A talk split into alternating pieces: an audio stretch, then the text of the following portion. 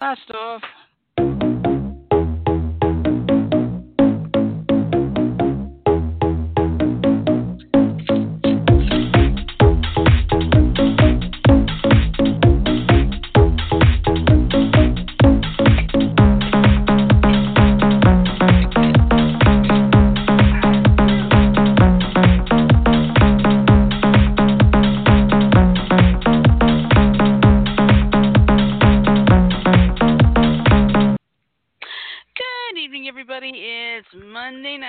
That means? It's time for another long week. Yeah, but oh well.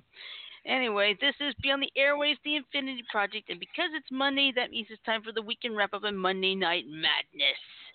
I'm Not to mention the. Low life. Oh, I know. anyway, um, oh shoot, no, I forgot. All right, now I remember. My Oh, my brain's like, huh? I'm tired.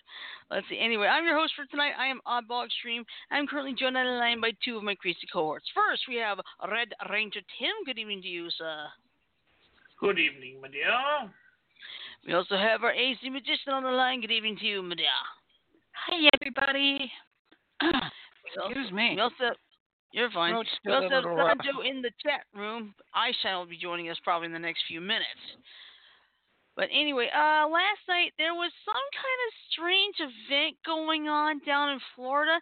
I think it's called the uh, the Super Bowl or something like that. Something like that. Yeah. And let's see. Um, let's see some of the highlights. The Kansas City Chiefs won first time in 50 years. A lot of people were thinking they weren't going to make it after they were down 20 to 10. Then all of a sudden they scored 21 points and won it. It's like, yay! I'm ha- I'm happy for Kansas City. It was like one thing I'm happy for, as long as it is not Tom Brady and the Patriots again. this is like enough already. Let's see, we have Yeah, we've had enough to plate Kate. Yeah. And let's see what else. Uh, Demi Lovato did a wonderful job with the national anthem. Uh, a lot of people were saying the halftime show was probably not the most friend- family-friendly halftime show ever. Because according to what I heard, I didn't. I never did watch it. In a way, I'm glad I didn't watch it. From what I hear, there were a lot of crotch shots. And Jennifer Lopez on a stripper pole. It's like, okay, I'm- I'm glad I didn't watch it. Seriously.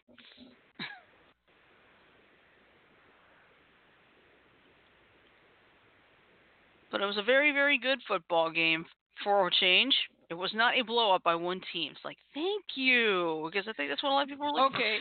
W- one little thing about the halftime show. Sorry, I was Uh-huh. forgot to unmute it. J Lo brought her daughter on stage to perform with her. They had a bunch of young kids for. doing the dancing with her. Mhm. So that was good. I managed to see a replay of that. Yeah, but a lot of people are not really happy about what they did overall. You know what I mean? Yeah. But in a way, I'm glad I didn't watch it. Well, I didn't watch it either. And okay, got a question to ask you guys. For those of you who did watch the Super Bowl, what was your favorite commercial? Favorite commercial? Um, and you can count seeing the commercials online too. uh, Jason Momoa in the Rocket Mortgage commercial. Oh yeah, he looks weird without hair. Yeah, it was so freaking funny. Okay, my favorite one that I saw on TV and online was the Mr. Peanut. It looks like he's died. Oh, he's been Like the- reborn. yeah, he's been reborn. And the baby peanut Kool man dropped it from the grave. The tree up. Baby peanut. you're breaking up. God damn it! Can you hear me better now? A little bit, but you're still cr- you're crackling, is what it is. Okay. Can you understand me enough so I can finish what I'm saying? Yeah. Okay, and then the baby peanut, he's born hmm and he chatters like a dolphin. And he goes, Haha, just kidding, I'm back. That I think I think they were trying to take advantage. I think they were trying to take advantage of the baby Yoda explosion. Uh, and then the favorite one that I Oh. only saw online was the retro Walmart commercial. uh huh. They have Flash Gordon, Star Wars, Star Trek, Yeah, that was a good one. By the far. um, Bill and Ted, the uh, the pug. I forget the pug's name from Men in Black. And yeah, I, I No. like the I like the look. The, he lands the car, and Okay. the Walmart worker comes up with a blue bag, and he looks. That's all coffee, right? And you hear the worm guys in the back. Coffee, coffee, coffee. And the- Uh huh. he looks Yeah, I saw that. to say, "Uh oh." Okay, guys, guys, keep talking. I've got a caller. I'm going to see if I can try screening it. Okay, so keep All talking right. amongst yourselves. Okay. But I don't care for sports that much, and my mom kept trying to get me out to watch it with her, and I was not interested. I'm sorry. Sports never have interested me. But it was good that they won. Right? If it's not if it's not basketball or baseball, I don't give a shit. Per Okay. Betty White. Huh, y- y- Your honey badger doesn't give a shit. Not in the least. Well, I'm not a fan of sports unless it's a home team, but I made an exception yesterday. I mean I don't even follow football, so Yeah.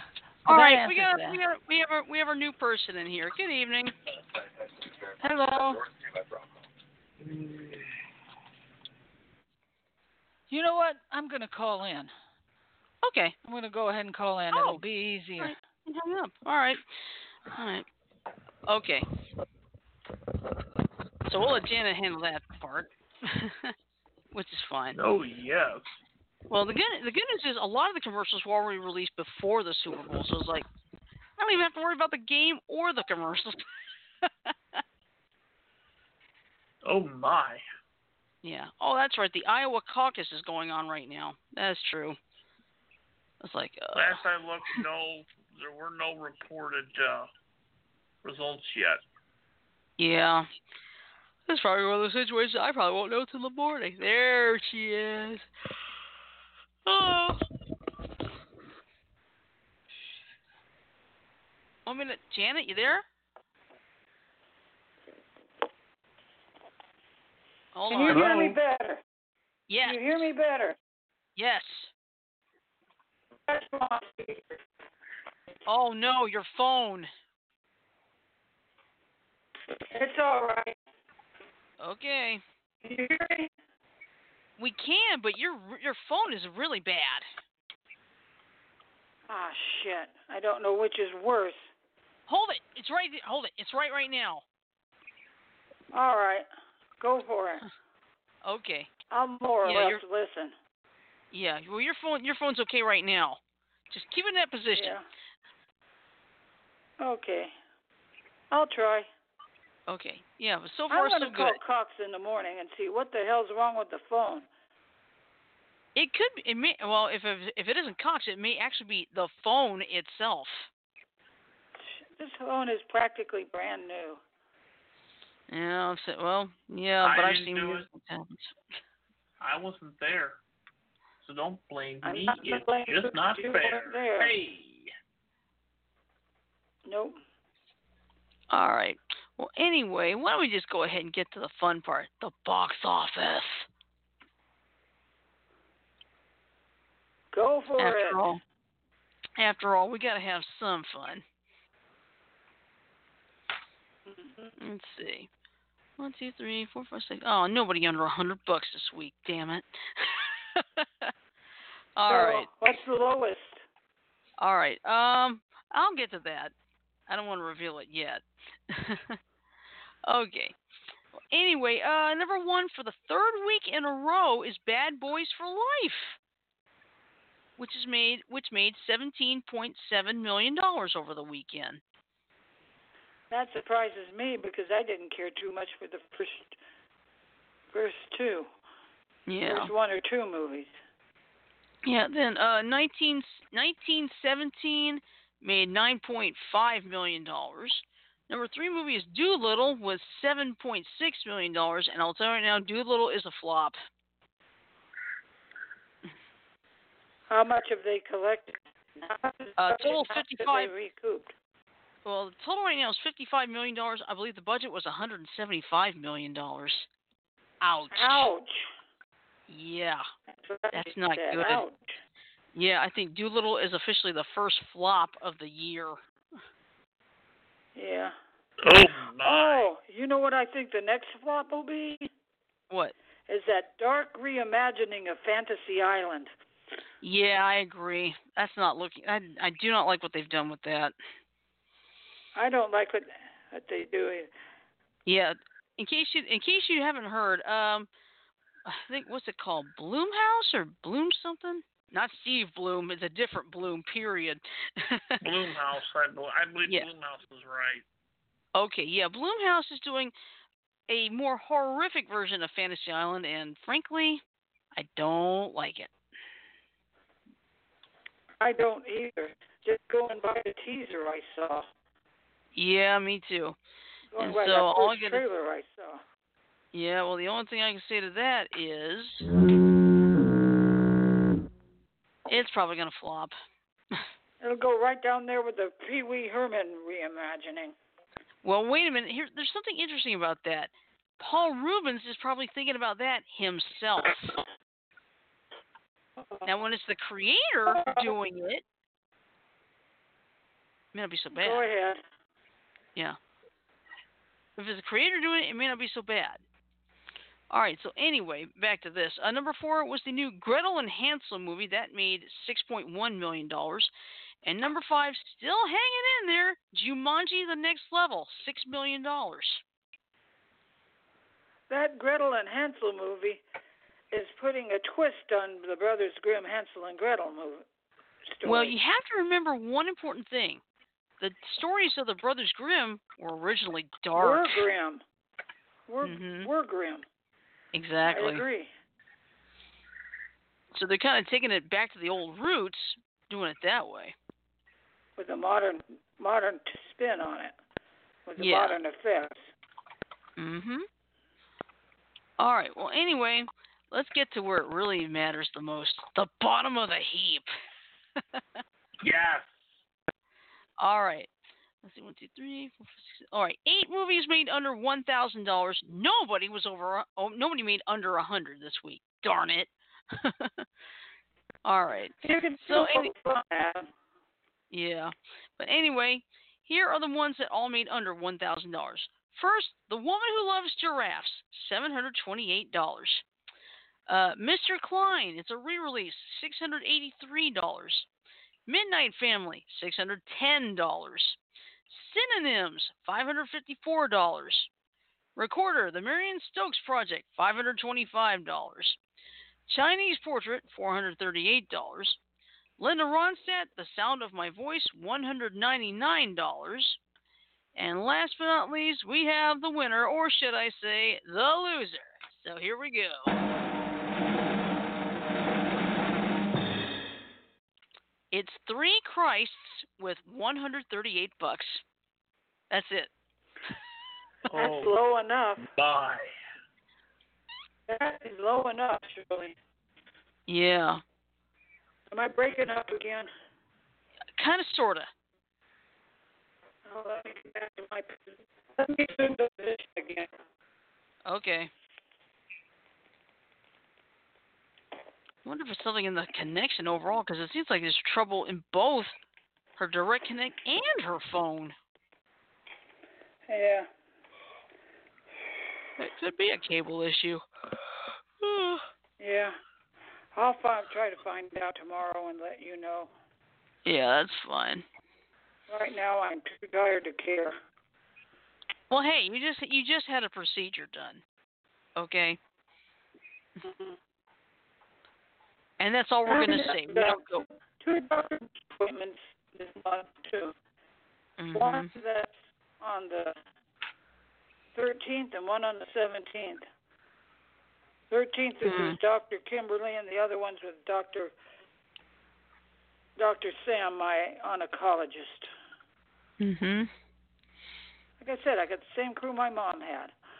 Yeah. So anyway, carry on. All right. Uh, let's see. Uh, what else is new? uh, let's see. We got the Iowa caucuses going on. Uh, no winner as of yet, so you know we're not going to worry about that right now because we're, as far as I'm concerned, I probably won't even know till tomorrow morning because I'll be in bed as soon as the show's over. Oh my. I'll know in the morning too, 'cause that's the first thing they'll want to look for on the news. Yeah. Well, speaking of news, uh, this was just put out at 3:30 Eastern this afternoon. Um, not this week, but next week's episode of Black Lightning, for the first time, Wayne Brady. You're kidding. The Whose Line dude?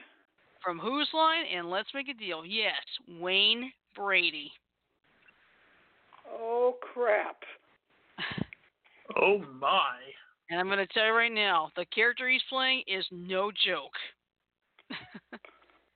Oh. He's playing a Demento, huh? yeah, I'll put it that way.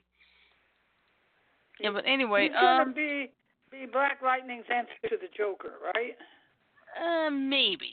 Insanity wise is what I'm talking Yeah. about. Yeah. Well, Not anyway, necessarily playing jokes wise. Right. But anyway, um, meet the Gravedigger. E- uh, Entertainment Weekly is revealing an exclusive first look at Wayne Brady as the fearsome DC Comics character Gravedigger on Black Lightning. In the CW drama's interpretation of the character, Gravedigger, aka Tyson Spikes, is a World War II super soldier who defected to Markovia after the war instead of returning to segregated America.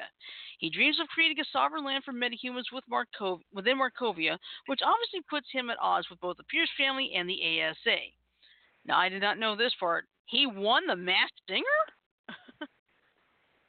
What? I didn't even watch that show. I didn't either. Well, he Anyway. can sing. I know that much about him. Oh yeah, I know that. Uh, the Masked Singer winner debuts as the menacing adversary in the February 10th or next week's episode, The Book of Markovia, Chapter 4, and causes more trouble for Lynn, of course played by Christine Adams, who was just kidnapped by Markovia. Of course, in the picture is that who Gravedigger was pointing his gun at in the above photo. Well, luckily, Black Lightning and his team just descend on Markovia to rescue Lynn in that episode too. And of course, it'll be next week, so it should get very, very interesting.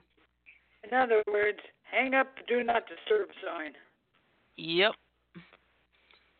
It's like, holy crap, whose line is it anyway? Let's make a deal, and now Black Lightning. Well, eh, maybe he's trying to break away from his talk, sh- his game show host persona. and comedic persona. I was like, that's still a cool idea. But I got a hand, I got a hand to it. He he looks pretty good in that picture. So, Well, I'm not on Facebook. I'll look tomorrow. oh no, it's oh no, it's on the it's the it's the link I put in. Okay. Okay. So, uh, oh, yes, me. Sorry. Damn it. Oh. Oh, I got to tell this story because I will tell you this right now. If it were not for this video, you would never believe this story. A deer knocks a man off his feet at a North Carolina McDonald's, and it was caught I on saw that. camera. I saw it was caught on camera. It's like, oh crap, that's a good one. What was the deer's problem? I have no idea. It should be in what little bit of dialogue there is. well, let's see.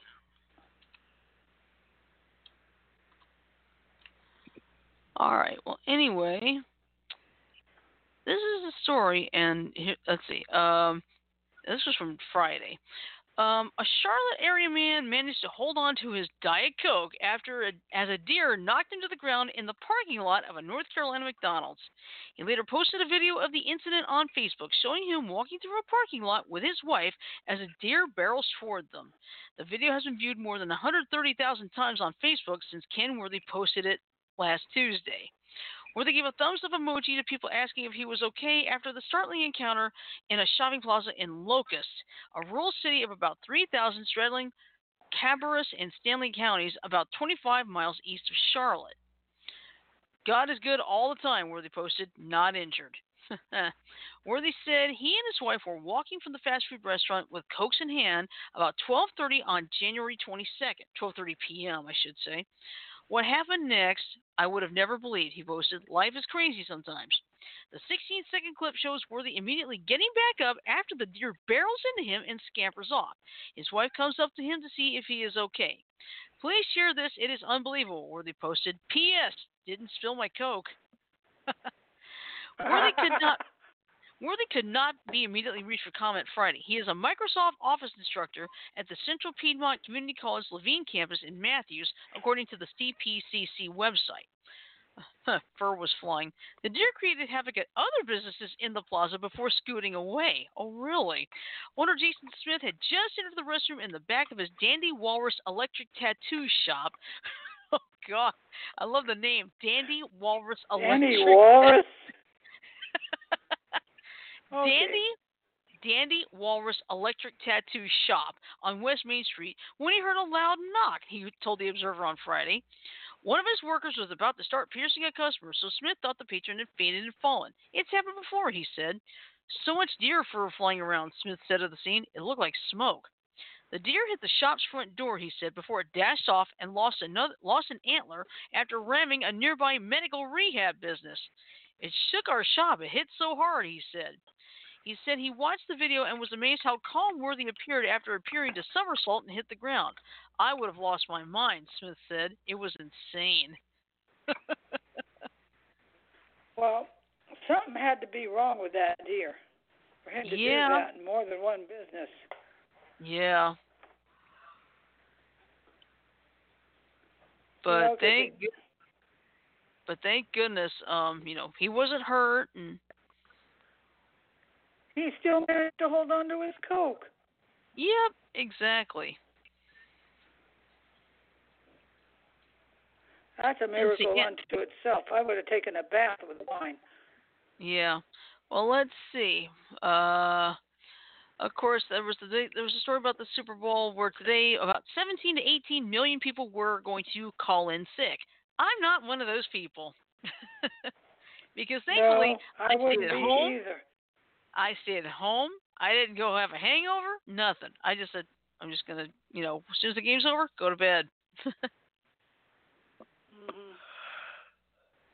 I mean, it's nice that the college football championship game would do that because you know they start at eight o'clock, then until after eleven. It's like, uh, uh-uh, uh, I want to sleep. Seriously. I think your sleep's a little bit more valuable. Yeah. It's like I want to be ready for work. Uh huh. I would too. All right. Well, here's something interesting. Um, Washington Post put this out on Saturday. Uh, you guys remember Sharpie Gate, right? Mhm. Well, how can we forget it? Yeah. Well, That's guess what? asshole. There's some there are some new emails to show how President Trump roiled NOAA during Hurricane Dorian. Oh my. Yeah. Let's There's hear some more there's more new info, so it looks like Sharpie ain't quite over yet. Oh, and speaking of Trump, you know what he said? He said, "Yeah, congratulations to Kansas City." Unfortunately, he put it in Kansas. Well, there is a Kansas City, Kansas, over the That's river true. from each There- other. Yeah, Right. yeah, but the football but the football team is based out of Kansas City, Missouri. Sorry, Yep. right. It's like, oh my God, are you nuts? Even I I, don't got follow football, and I could have told him that. Mhm. And Eyeshine is in the chat room. Oh, chat you room. know what I stuck in my purse? What? Something that the um, president should read. It's a little mini booklet of the Constitution of the United States and the Declaration of Independence. yeah, I think that's something everybody on both sides actually needs to read once in a while. All I right. think Trump uses his as toilet paper. You're probably right. Okay, well, anyway, uh, this is courtesy of the Washington Post for the Capital Weather Gang. So, and this was posted on Saturday. A trove of documents released on Friday evening provides the clearest glimpse yet into how President Trump's inaccurate statements, altered forecast map, and tweets regarding Hurricane Dorian's forecast path rattled top officials along with rank and file scientists at the National Oceanic and Atmospheric Administration, or NOAA, in September. The documents, released in response to the Freedom of Information Act, Act requests from the Washington Post and other media outlets, show that the number two official at the agency, retired Rear Admiral Tim Gallaudet claimed that neither he nor acting administrator Neil Jacobs approved the controversial unsigned statement that a NOAA spokesperson issued on September 6th.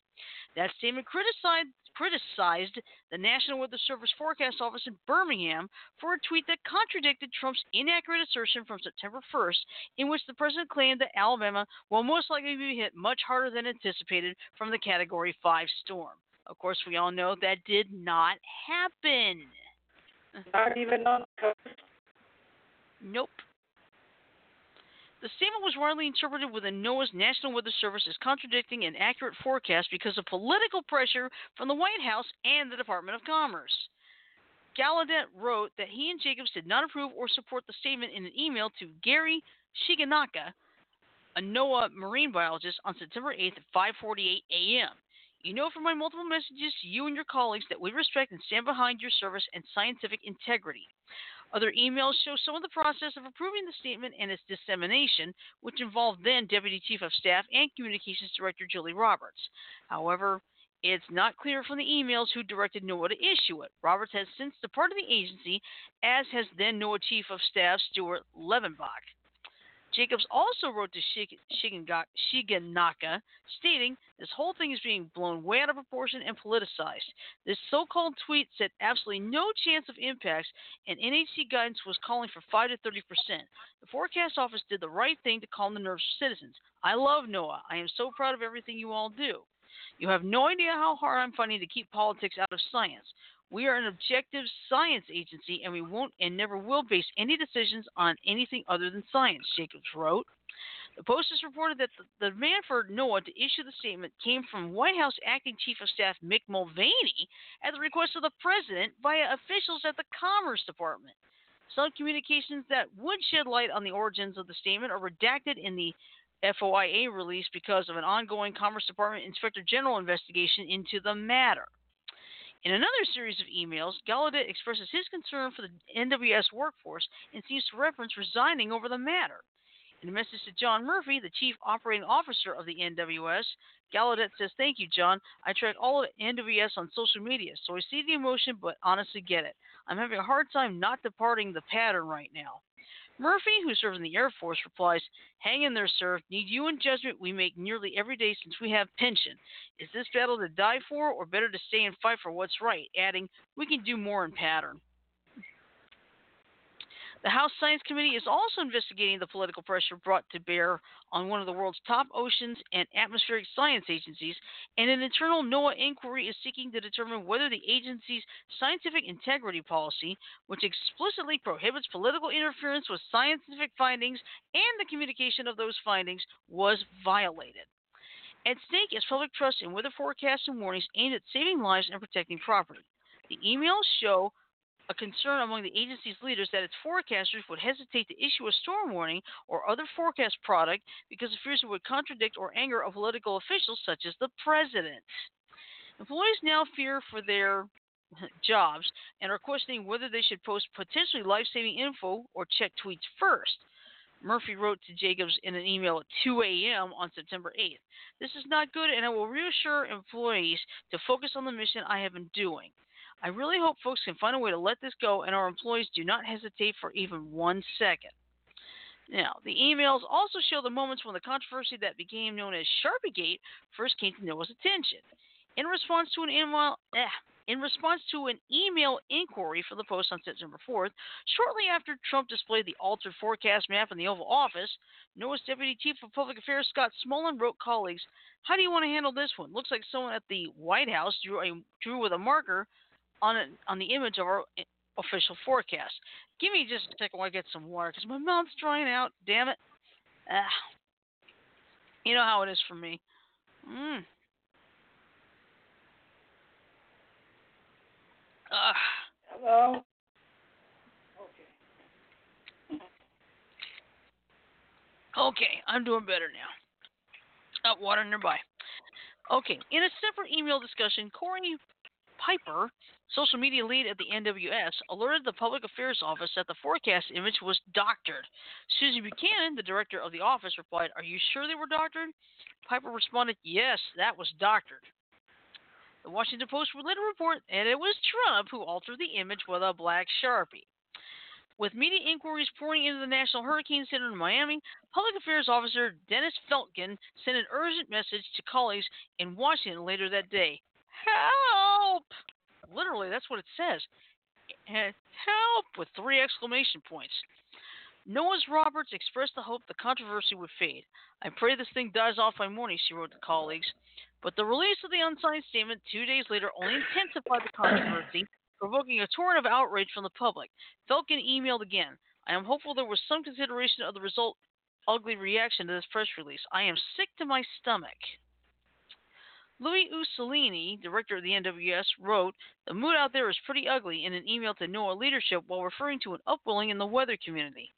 In response to the statement, Craig McLean, NOAA's acting chief scientist, wrote to Weather Service and NOAA leaders stating, What's next? Climate science is a hoax? Flabbergasted to leave our forecasters hanging in the political wind. In an email to NOAA leadership the next day, McLean wrote, For an agency founded upon and recognized for determining scientific truth, trusted by the public, and responsible in law to put forward important scientific information, I find it unconscionable that an anonymous voice inside of NOAA would be found to castigate a dutiful, correct, and loyal NWS forecaster who spoke the truth. McLean, a veteran NOAA official, would subsequently go public with his criticism and launch the scientific integrity investigation. Now, here's the backstory. At the time, now for this for those who don't know, at the time of Trump's tweet, the NWS's forecast guidance showed only a very small risk, about 5%, of tropical storm force winds for a small portion of Alabama. However, Alabama was not in the storm forecast track or the cone of uncertainty for the National Hurricane Center, which showed Hurricane Dorian skirting the east coast far away from Alabama. While the NWS's Birmingham office set the record straight, stating Alabama would not see any impacts from the storm, and even though top NOAA officials knew its forecasters only acted in response to calls from concerned residents, the agency still admonished the Birmingham division for speaking in absolute terms. Trump's tweet that Alabama would be affected by that storm gained national attention when Trump presented the version of the of the forecast cone from August 29th, extended into Alabama, modified using a Sharpie. The crudely altered map appeared to represent an effort to retroactively justify the original Alabama tweet. The results of the Commerce Department Inspector General's investigation are expected in the near future. Meanwhile, in December, Trump nominated Jacobs to head NOAA after the previous nominee, Barry Myers, withdrew from contention, and the Dorian matter is sure to come up at any nomination hearing. And that's true. That's it. Uh, there is a um, one of the Democrats for president this year, Uh huh. and he Trump in one word, a demagogue. He thinks he's above everything. I wonder if it's Mike. I think it's Bloomberg who said that. Exactly.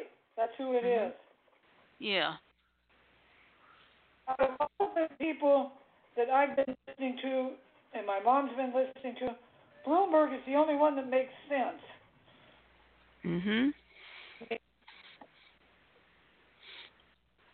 Also, oh yeah, Sajo said the XFL is coming on Saturday. Well, doesn't matter. I don't watch it anyway. Not really interested. Janet, you're gonna What you get the XFL. What is it? It's a football league. Okay. All right, never mind. Yeah. Like it's, that's another living proof that I'm not into sports. That's okay. That's fine.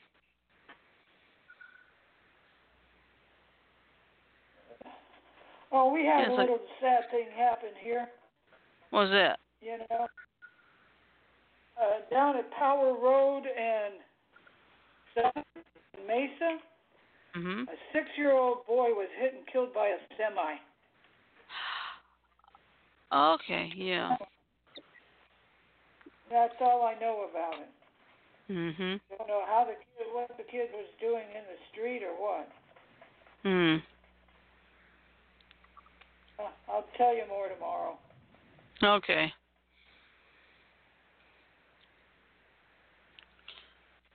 Okay. Oh, all right. Uh, let's see. I wonder if they ever found that baby yet. The one that that that one week old baby that was kidnapped. The father's been found dead. Okay. Let's see what the let's see what the latest info Oh. is. Before we get started, Shirley, we Uh-huh. had an incident here in which a mother and baby were found dead, and at first they thought the the mother killed the baby. The baby was Uh-huh. six months old. It turned out the woman had a heart attack on top of six months old. Oh. It was an accidental death. Okay. It was an accidental death. They ju- they just announced that today.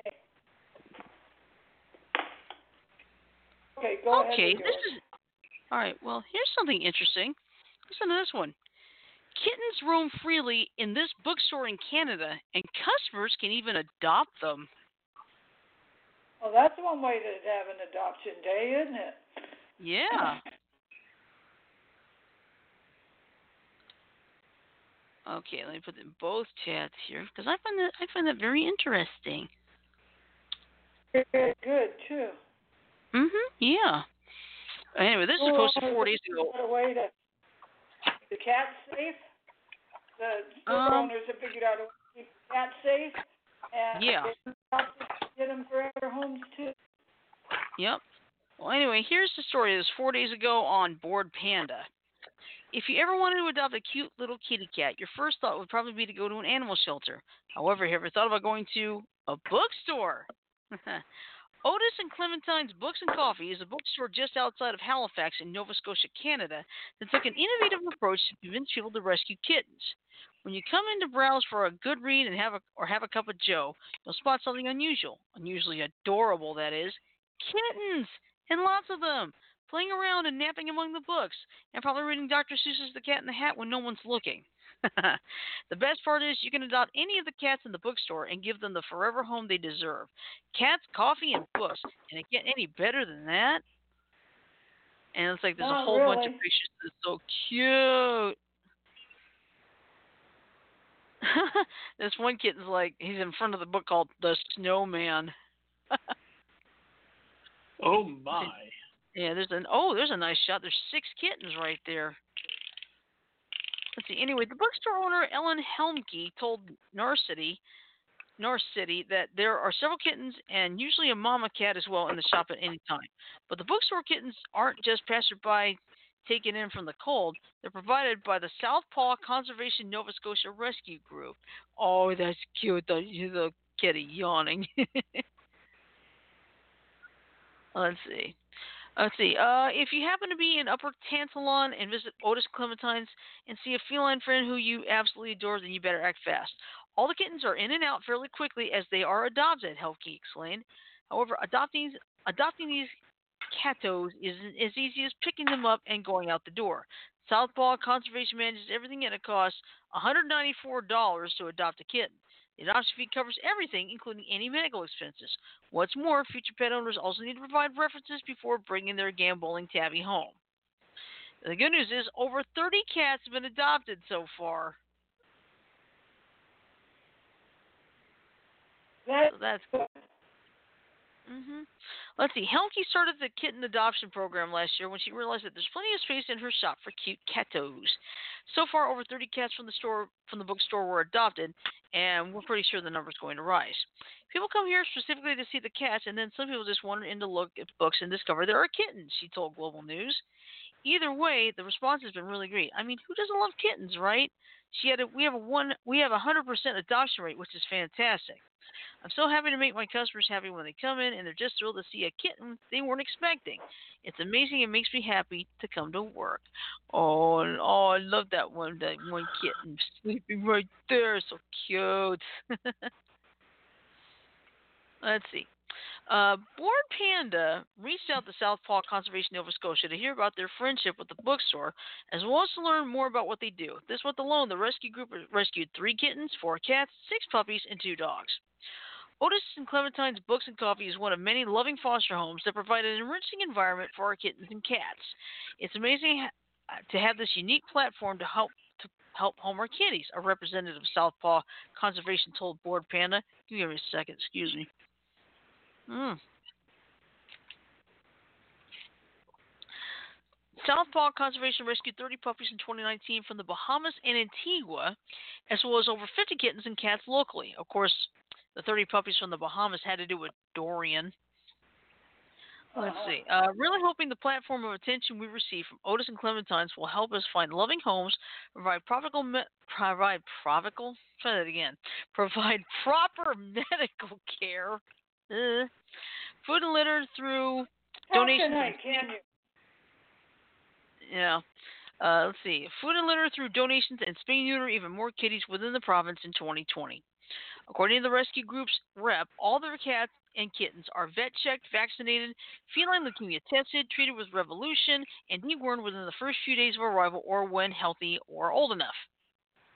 We have a spay and neuter program set up with local vets, Hammonds Plains Veterinary Hospital or Tantallon Veterinary Hospital, to keep the cost down for the potential family.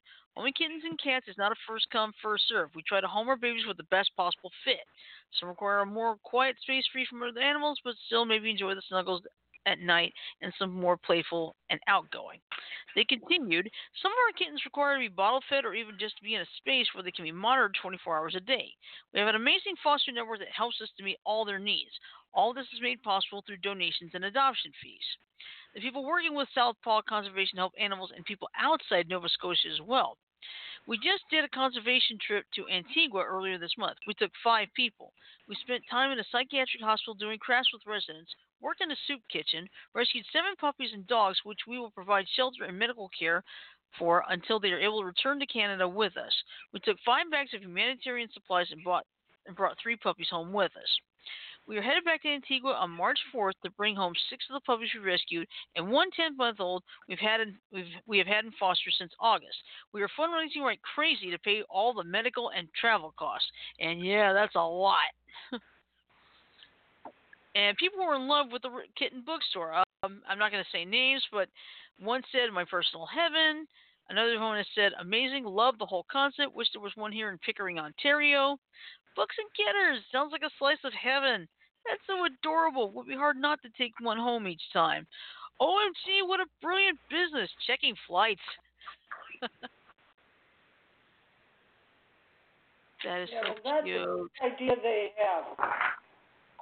Yeah, well, I recall I recall seeing something on NBC News one night where a beer company would put dogs on their cans. pictures of dogs, I mean. Hold on. Yeah. Yeah, I think it was um no yeah, I think so. Another company instead of bottling beer mhm put fresh water in their cans to take to I think places that were hit by the hurricane. Yeah. Okay, yeah, here it is. Fargo Brewing, the Fargo Brewing Company. Yeah. Basically, it's like this. The what's going on is the brewing company's new beer cans feature adoptable shelter dogs, which I think is cute. As I saw the story on NBC News, like that is pretty cool.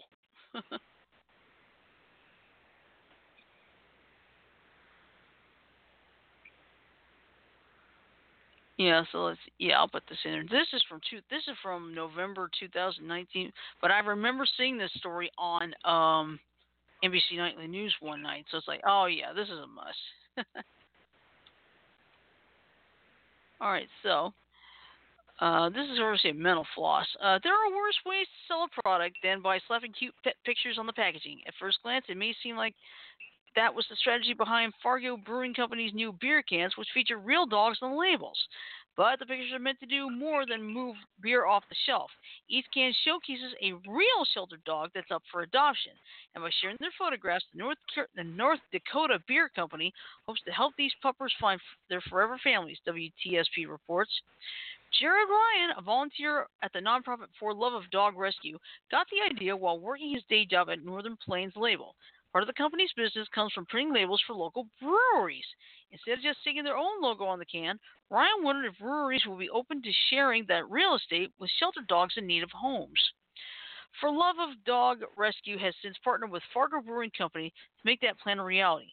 Six rescue dogs, Nix, Busy, Jensen, Hobie, Moby, and Virginia, have been chosen to have their faces featured on select cans of Fargo Original Lager.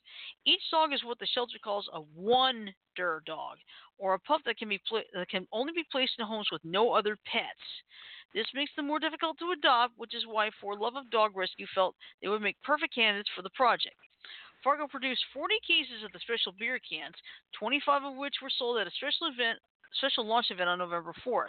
The remaining cans will be available for local bars to purchase through the end of the week, with portion of the proceeds going to the Love of Dog Rescue. And I think that's cute. that is so cute. it's nice. It's nice when businesses have figured out how to how to um you know do something good in such a unique way. Yeah, you know, that is one way to do it. When I was checking in, yeah, when I was checking into the um, checking in to get my surgery, Mhm. I was sitting checking in. I happen to look up and I see these little cards that are about half the, a little bit smaller than a baseball card, and each one has a picture of a dog on. it. Mhm. I asked the lady checking me in what the cards were.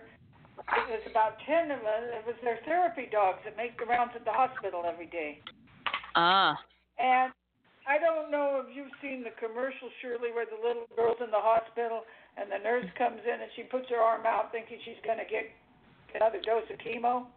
Yeah. A dog comes in. I've seen that one. It's the pedigree commercial. There was a dog on one of those cards that looked exactly like him. Ah. Fit on twin. Okay, carry on with your story. Okay, I'm done. It's done. Yeah. It's nice Oh. to be able to do things like that. Mm-hmm. Yeah. Oh, I apparently I missed this one. Um, remember the movie Groundhog Day, right? Right. And that's oh, speaking of which, I forgot. Yesterday was also Groundhog Day. Early For real. spring. Yep, he said early spring. But going by what's going on around here in Arizona right now, he lied. Well, going on from what I'm seeing here, he's telling the truth here. Well, we had a high of 70, 76 degrees. It's taken a dark, plunge down to about 55, and we've got to cover our tomato plants. yeah. Well, here, We're going to get a freeze tonight and tomorrow night. yeah. Well, here I had left for work. It was 39 degrees. Okay. When I got when I left work this afternoon, it was 75 degrees. You're going opposite from what we're doing. Yeah. Now the reason why I'm mentioning Groundhog Day, guess what? Uh, Jeep Jeep had a brand new commercial for the Super Bowl last night, and guess who was in it? Bill, Bill Murray.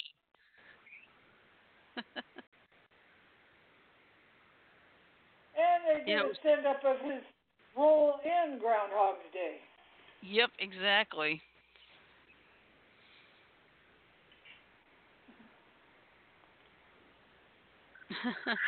But this, yeah, but this time, this time they were promoting the um the I think it's the Jeep Gladiator vehicle. Yeah. It's like, boy, you see all these, yeah, you see all these commercials now. They're like they're they're taking some um, you know, they're taking some classics and doing something with it, like you know, Jeep with Groundhog Day. Then um, Quicken Loans, they've done one with Ghostbusters and the Karate Kid. Yeah. How about the Walmart one I like? Oh yeah, the Walmart, all those pop culture references. They No. they don't do just one. They do about fourteen different. They they um, Yep. highlight about fourteen different ones. Yeah. Yeah, they had Flash Gordon, Star Trek, Star Wars. Oh my gosh, uh, the DeLorean from Back to the Future. Excellent Adventure, Men in Black, Yep. To the Future. Mhm. Yeah. Oh, the only, the only, the only thing, the only thing I wish they had for the for the, for Bill and Ted, I wish they had Ted, but knowing Keanu Reeves, he was probably busy, so can't fault him for that one. You want to know what they did? Oh, what was the one I saw? I saw another retro one. Damn, I can't remember. It flew by me. Don't worry okay, about it. It'll look like a ton of bricks. Mhm. It was another retro movie one they did. Oh, Ah. did a send up of The Shining. They were promoting sugar-free Mountain Dew, mhm. and you remember the scene where Jack Nicholson cuts the axe through the door, Mhm. going after um, oh, what's her name? The woman that played Boylan? Boylan Pop. Shelley, oh, Shelley Duvall. Shelley Duvall. Yeah, but you know the scene where Jack Nicholson was going after Shelley Duvall and cuts through the door with a with a um, axe. Yeah. instead of here's Johnny, it's here's Mountain Dew sugar free. And she takes the bottle and says, Oh, I am a little thirsty. They take different things and just go with it. Sometimes it works Mhm. though and sometimes it doesn't. ah. We won't go into that.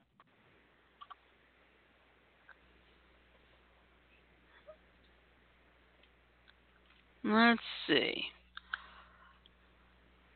Oh yes, they also put out the um like the uh commercial for Disney Plus. They're going to have um what is it? Falcon and Winter Soldier, WandaVision and Loki coming up pretty soon Yeah. on the streaming Well, I'm service. not I'm not getting Disney Plus, so but That's I'm fine. happy for the other people. Yeah. Uh, also, something else we'll be happy about. Uh, Friday, Friday, February 21st, the final, truly final season of the Clone Wars gets underway. What what when is it coming out? Uh, February 21st, it'll be on Disney Plus. Okay. Because let's put it this way: the announcement was made all the way back on July 19th, 2018. It's going to be like a year and seven months. Gee. And I thought waiting for it for the final episodes of of um Thunderbirds was driving you crazy? I thought that wait was gonna be long. Yeah, but trust me, this one's been longer.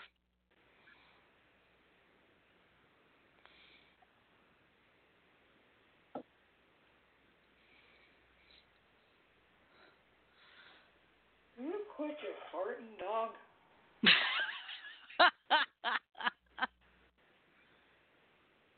Oh my. Louie! Louis Carmen joined in just in time. Yo, Louie! Hi Louie. Yeah, Louie's in the chat. Yo, Louie! Uh, hello, hello. Hello, I still love that King Bugs picture. Oh, you missed a lot. We were talking about the Super Bowl. We were talking about the box office, including the bottom of the heap. Lowest score was 138 bucks. Hey, Louie, did you watch the Super Bowl yesterday? And if so, are you happy with who win, who won? I'll see about that. Find out in a minute. What movie made 138? Uh, it was called The Three Christs. the Three Christs. What? The movie was called The Three Christs. Like Jesus Christ. Oh my. Okay, Louis the Carman said did not do not care much for sports. Hey, that's okay. Not everybody is. Hey, welcome to my world. The only reason I was halfway interested into it is Kansas City waited 50 years to do it. Well, let's see. Hopefully, it was better than the shit show last year. Well, I think 31 to 20 by the Chiefs isn't that bad, and it took them coming back in the fourth quarter too. Like I said, but a lot of people were complaining about the halftime show, so makes me glad I didn't watch it. Yeah, I usually don't watch the halftime show anyway. Uh, yeah, it showed a little too much cheek. Yeah. It's like I'm not interested in that anyway. But um you know, last year was boring as shit. Well, hey, this year was a good game. It was a very, very good football game this year. So, you know, it was a very exciting game this year. So, but the one thing I was happy about, no Tom Brady. Thank you. like, I'm sick of oh. Tom Brady.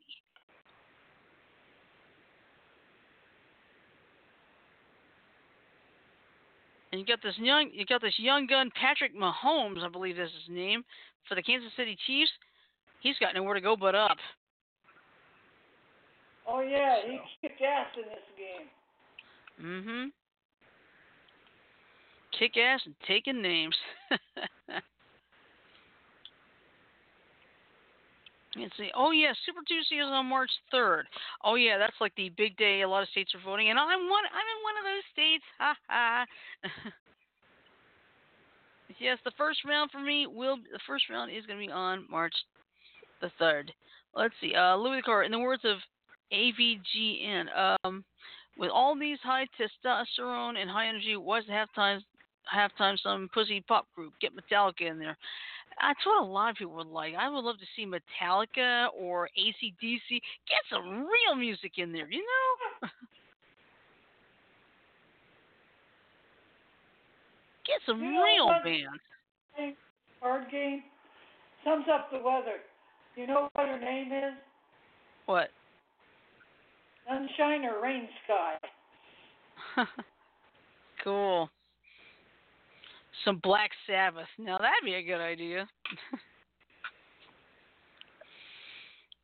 All right, well, anyway, we're down to the last two minutes and 14 seconds. So here's what we got. Uh, tomorrow, of course, is New Car Smell Tuesday. Tim will be at the rabbit hole as per usual. Uh, Wednesday, our Attention One episode. When the school rules can they go too far for students? Because really, enough's enough. Uh, let's see. Thursday, of course, is the free for all, and Friday, the all out review and naughty Mad Lib show. And one thing I want you to note right now next week, because Wednesday will be the review review, guess what? Valentine's Day, Friday night, 90 minutes, all Mad Libs. Woo! That's right all Mad Libs on Valentine's Day for 90 minutes. So you can bet you can bet right now we are going to have some fun. Let's see. I saw a few Facebook posts saying the halftime show was shitty. Yes, this year it pretty much was. But anyway, um, I was just going to start wrapping this up by saying please remember to follow us on Facebook, follow us on Twitter, and follow us at our website beyondtheairwaves.weebly.com. If you ever miss an episode, there are three ways to catch up. First, there's the Stitcher.com app available on iTunes, Google Play, and the Amazon Kindle store. Second, you can listen to or download full episodes of the show from blogtalkradio.com. And finally, you can find us on iTunes. Just do a search on the podcast for Beyond the Airwaves, and you'll find many of our episodes there. So, with that in mind, I'm going to say love, peace, and chicken grease. Everybody have a great night, sleep well, stay safe, and we'll see you tomorrow for New Car Spill Tuesday.